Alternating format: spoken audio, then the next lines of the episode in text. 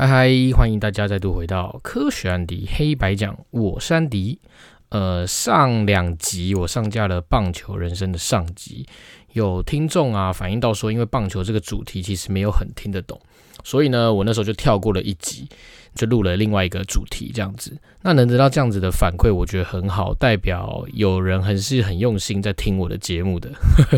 代表呢我的主题的选择上面啊，可能要好好的思考一下。然后呢，我还是看了一下后台的资料，感觉反应其实好像没有很好，但我觉得该做的事情还是要做，所以今天还是第四集啦，那就是第四集的下集。所以呢，希望大家不要觉得很无聊所以我们就接续我上集讲的部分，就来开始讲这个下集咯。那事不宜迟，我们就开始吧。那上一集里面呢，其实提到了就是我从小屁孩啊到自学之年，一路讲到了我大学毕业的一些棒球的故事。那其实我从小到大都不务正业，就是球也打不好，书也没有念好，然后搞得好像两头空一样。所以呢，出社会之后呢，我第一份工作就是做一个类似服务业的工作嘛。第一份工作就到这个发大财的直辖市去，所以等于呢，算是远离我自己的舒适圈，稍微有点压力。但是呢，留在这个血液里的这个棒球啊，还是一直的在滚烫着，然后呢，却无处的发泄出来。这个第一个工作算是一个排班制的工作，很少有假日时间可以出去晃晃啊，或是参加在地的一些球队的练习啊，所以只能到这个打击场，像是大鲁阁啊，或者是高雄这个在地的老牌子强打者去挥个棒舒压一下。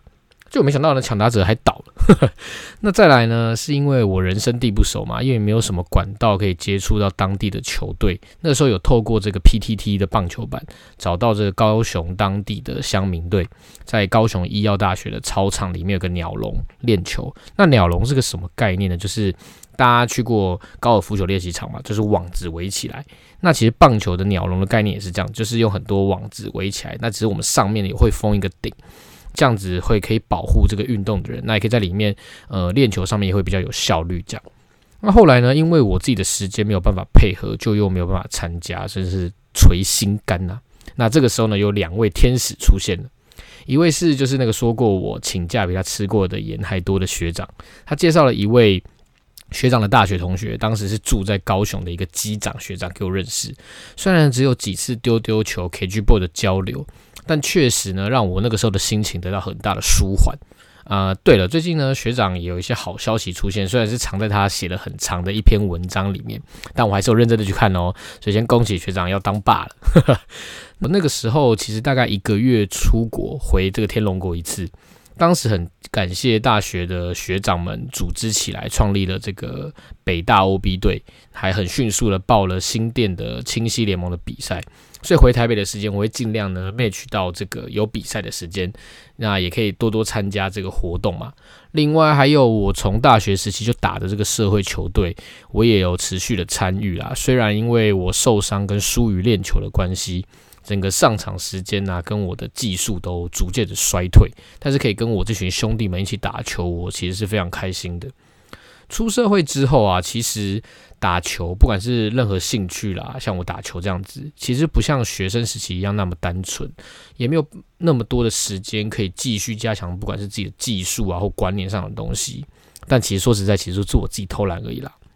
出社会打球之后，反而让我学到更多的东西，像是呢，就是可以学到更多人生上面的观念啊，或者是一些应对处事的这样子的事情。在我第一支就是刚刚讲到的这个非学校的球队里面，我认识了这个梁师，就是我以前打工的老板，我们都叫他头家。不管是从球技上啊、观念上、生活上、人生上，都提供了非常多的新的观念跟想法给我，也让我重新省思了不少的事情。同时在这个球队里面，我也认识到非常多的朋友兄弟们。因为其实出社会之后，大家也知道生活圈都会变得越来越小，所以有这些难得可贵的好兄弟，都让我觉得非常感动。而且这些兄弟们呢，从生活中的大小事都很帮忙，像是有修机车的帅哥黑手，有卖这个摩托车部品的，有钓鱼大师，有半路出家变成工程师的，有这个咖啡煮的很好的人，有这个在美式餐厅的内场大厨，有优秀的保险业务员，有这个现在在营建业新手的，还有呢会修飞机的。那这些好朋友们呢，在他们各自的领域上，其实都给我了很大的帮助，像是在我心情很低落的时候陪我出去玩啊，帮我辅导啊，让我过得更好，或者是三不五时约吃饭啊，喝酒唱歌，联系感情，甚至呢我们还会一起约出去包栋民宿玩，然后一起约出去看棒球啊，所以这样子真挚的友情啊，其实让我都觉得非常的窝心。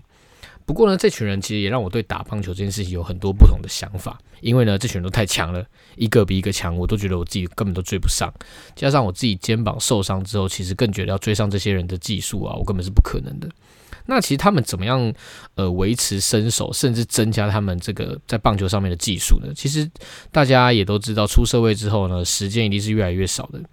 不管是休息时间或休闲时间，其实更加宝贵。他们可能愿意为了棒球啊，除了增加体能以外，然后呢，也去增进他们的技术，去牺牲这样子的时间。像是有人会去健身房做重训啊，增加核心肌群的力量，或者呢，有意识的增加或调整某些特定肌群的发力的这种机制。也有人会利用平日晚上的时间，到台北的各大的这个室内练习场做各种的练习，从手背啊到打击，到一般的打踢，到这个 live BP。live BP 指的就是有真的人丢球出来让你打，甚至还有这种实战对决的部分。对于这样的毅力，我自己是深深感到不足啦。所以呢，有这样子的实力差距，其实也是很非常显而易见的。那我们之间的距离就越来越开了。我渐渐没办法上场，也是在我自己意料之中的事情了。那大学呢，衍生出来的 OB 队更是让我觉得有从这种情感的延续啦，因为这群学长学弟们都是在大学生涯里面一起打拼，为了就是大专杯这个共同的目标一起努力，所以这样子感情的连结，其实让我对于这支球队有很深的一种情感。那虽然大家现在都有点年纪，然后体型的发展也日趋有趣，但还是有认真这种增肌减脂的学长们啦。然后呢，再看看我自己的肚子。唉，难怪现在还是持续单身。然后呢，为什么会说是情感的延续呢？因为其实我整个大学的生涯有很一段时间都是跟棒球队或者是跟棒球一起度过的。那不管像职业选手或者是甲组，我们所谓甲组科班、体育班的这些球员们的生活，大家应该不难想象，他们的项目就是跟着这些竞技的他们自己的竞技项目走，训练时间很长，不管是从基础的体能到各个分项的专业，他们都其实花了很大的时间去经营的。那进行的训练的时间啊、品质啊，其实都高于我们这种社团性质的球队或者是这种业余运动员，其实这是很理所当然的事情。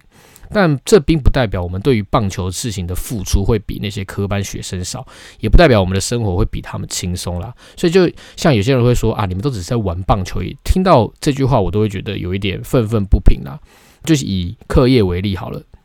科班学的生活，其实它基本上就是以他们的竞技项目为核心，所以身为学生的他们，不管是各种的课程、考试、遇到比赛或者是训练的时候，其实都可以用顺理成章、用公假的方式调整，或者是本来就是他们照表操课的一部分。而像我们这种一般组的球员啊，或者是外界比较常称的这种乙组非科班的球员呢，其实因为我们的本质还是学生，学校的各种课业啊、报告、参访、大大小小的考试，甚至是实习，才是我们主要的战场。而平日的主要目标其实就是应该是要好好的完成这个学业。如果同时要顾及不管是技术或体能，所要付出的努力跟时间管理，其实都是非常非常重要的。现在因为时间其实就像乳沟一样啊，是可以挤出来的嘛。像是练球啊，如果是跟系上的一些必修课重堂，我们就必须在这个中间去做取舍，不是翘课就是丧失这个练球的机会。那像是高中生就更不用说了，哪有什么空堂的时间？像是我们以前就只能利用零碎的午休啊，或者是社团放学后的时间去进行这个练习，时间非常有限。那像是这次黑豹棋有闹得沸沸扬扬的成员高中，就有听说即便他们持续晋级，学校也不会再给他们公假出来比赛这样子。所以呢，其实这样的事情是比比皆是啦。那如果是遇到比赛跟课堂冲突的话，像是我们大学的甲子园，也就是一年一度的大专杯，按照规定是可以请公假的，但是呢，准不准假其实又是老师说了算。所以即便这些老师教授们不点名，比赛呢没上到的这个课程内容，其实还是要想办法自己去补回来，不然考试可能就会有落差，后果叫自负。所以在这种重重的难关之中呢，我们一起建立的这种革命的情感和友谊，其实是非常难能可贵的啦。所以坦白说，不管是我以前学生时期打这个校队，或者到现在的北大的 OB 队里面，其实我都是处处受到关照的角色啦。所以呢，我很感谢这些学长学弟、这些队友们呢，把我当朋友一样的照顾。像是有支持跟鼓励我录 podcast 啊，有像哥哥一样照顾我的人，还有呢在工作上面帮助我很多的学长，还有呢一直不嫌弃我打嘴炮的大家所以其实出了社会以后啊，我因为自己有点受伤的关系，虽然还是很喜欢打球跟比赛这样子竞技的 事情跟项目，但其实还是会害怕有点跟不上，不管是体力上啊、技术上或者是心态上。那加上我一直以来其实很希望和也很有兴趣去当这个决策者，所以对于这个球队的经营啊，还有当教练这样的事情，确实就变得越来越有兴趣了。那我之前有幸担任这个 OB 队的队长，那某种程度上其实是个死缺啦，因为通常当队长的当年度比赛成绩都超级烂的，但是呢对于人员的安排啊，还有临场的调度，都让我学习到很多。那今年度终于有机会认真体验这样的事情，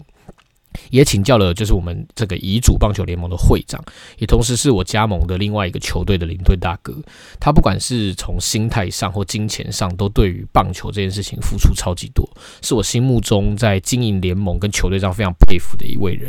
那也有这样子，也是因为有这样子的人，所以对于这种台湾乙组棒球的发展，其实贡献了非常多，牺牲的不只是金钱跟时间，还有家庭，所以我都觉得非常的伟大。那刚好在今年呢，我们高中的 OB 队成立了，那从找人啊到练球，从报名到实际上开始比赛，等于是从零开始，到现在已经拿下2胜了。其实我真的非常感动，就是我在把一群志同道合的朋友们重新聚在一起，延续着高中时期啊一起打球那样纯粹的心情。一起打球，一起嘴炮，真的很开心。虽然我到现在还没有上场过啦，但是从先发名单的安排啊，到如何替换这个替补球员，其实我都更喜欢这样子一个领队或教练的位置。那更让我只有成就感，就是不管在近期的各种比赛当中，像是垒球比赛，或者是我一般参加的棒球比赛，我担任这样的职务，有因为这个调度而直接让比赛赢球。让球队赢球这样子，所以这样的成就感可以让我真正更爱上这样的位置，那也更能体会啊，在看这个中华职棒台湾大赛的时候，中信跟统一之间的对决，从28人名单的选择，到先发出场名单的安排，再到临场的调度及配置，所以那样子斗志啊跟心理之间的对决，其实是非常令人着迷的。那也能知道，其实要当一个好的教练，其实需要非常多的累积跟练习。下集的内容听到现在好像有点薄弱，也是因为我觉得这个主题的局限性其实蛮高的，那其实受众应该都是我的兄弟朋友队友们，很难触及到其他人啊。不过还是有这个铁粉敲碗下半集，还威胁我要退追，所以我还是一定要好好的把它录完，不然大家退追的话，我也是会很困扰的因为打棒球这件事其实让我认识了来自四面八方的朋友，也让我体验到很多不一样的生活，让我学习到了不一样的人生观。虽然会有人说我们只是在玩棒球啦，但是如果不是打从心底喜欢这样子的事情，又怎么会让棒球这件事贯穿我自己的人生？先前说棒球留在我血液里面这件事啊，虽然听起来好像很浮夸，但是呢，我其实真的没有办法想象，如果我的生活没有棒球的话，我会怎么办？其实最近我也在开始尝试一些不同类型的课程啦，像是我应该要认真学习但我一直忽略的，比如说财报啊、经济上面的课程，或者是我自学一些程式语言。我试图呢从中慢慢摸索自己到底喜欢什么、不喜欢什么。其实现实生活中也有很多人发现自己的兴趣本来就是来自于原本就喜欢的娱乐，从自己觉得好玩啊、喜欢、会想去做的事情开始，慢慢摸索自己到底真正喜欢什么。因为世界上一定有一件事情是可以让你废寝忘食、投入时间跟热情去做的，那个都是你的兴趣。所以不论的兴趣怎么改变，我觉得只要有喜欢这件事情，愿意花时间精力去从事，并且可以从中带给你满足感、成就感，不犯法、不伤害自己的身体、不伤害他人，其实就是个好兴趣。那拥有兴趣的好处呢，其实就是会让你的生活有期待感，可以平衡你的生活跟工作之间的一个关系，那可以获得工作以外的成就，甚至拓展你的生活圈等等。大家都说工作其实是维持生活混口饭吃嘛，但是兴趣呢才能不断的增进自己，让自己获得更多。那其实以生活来讲好了，每个人想象跟想过的生活其实都不同。如果你不满意现在的下班生活，其实并没有关系，就开始起身去寻找属于自己合适的兴趣，去改变自己。不论几岁开始，只要愿意开始做，永远都不嫌晚啊。所以呢，我也很感谢棒球让我拥有我现在的人生。那今天的内容大概就分享到这边啦，到了又要收尾的时间啦，所以我一样开放抖内，请大家多多支持，希望还是能有这个机会跟大家多多互动啦。哦，我最近也开始尝试了一些新的东西，就上一集这个猎头跟派遣的工作，在那一集里面的简介我放上一个工商连结，是我的一位美丽动人可爱出众的优秀学妹，她呢最近正在创业，卖的是这个可爱，看起来很可爱又很好吃的可丽露。那大家如果有兴趣的话，就帮我们多多追踪跟鼓励啊，因为有大家的支持和鼓励，不管是内容创作者或者是创业家，其实都会更加有能量，可以继续持续的做这件事情下去。所以呢，如果不嫌弃我的人啊，有想要曝光一些内容或消息，甚至一些粉丝专业啊，都可以跟我说，我会放在我的介绍栏这边。那好啦，以上就是这一期的内容，那谢谢大家的收听，科学安迪黑白讲。我们下次再来欧北共喽，拜拜。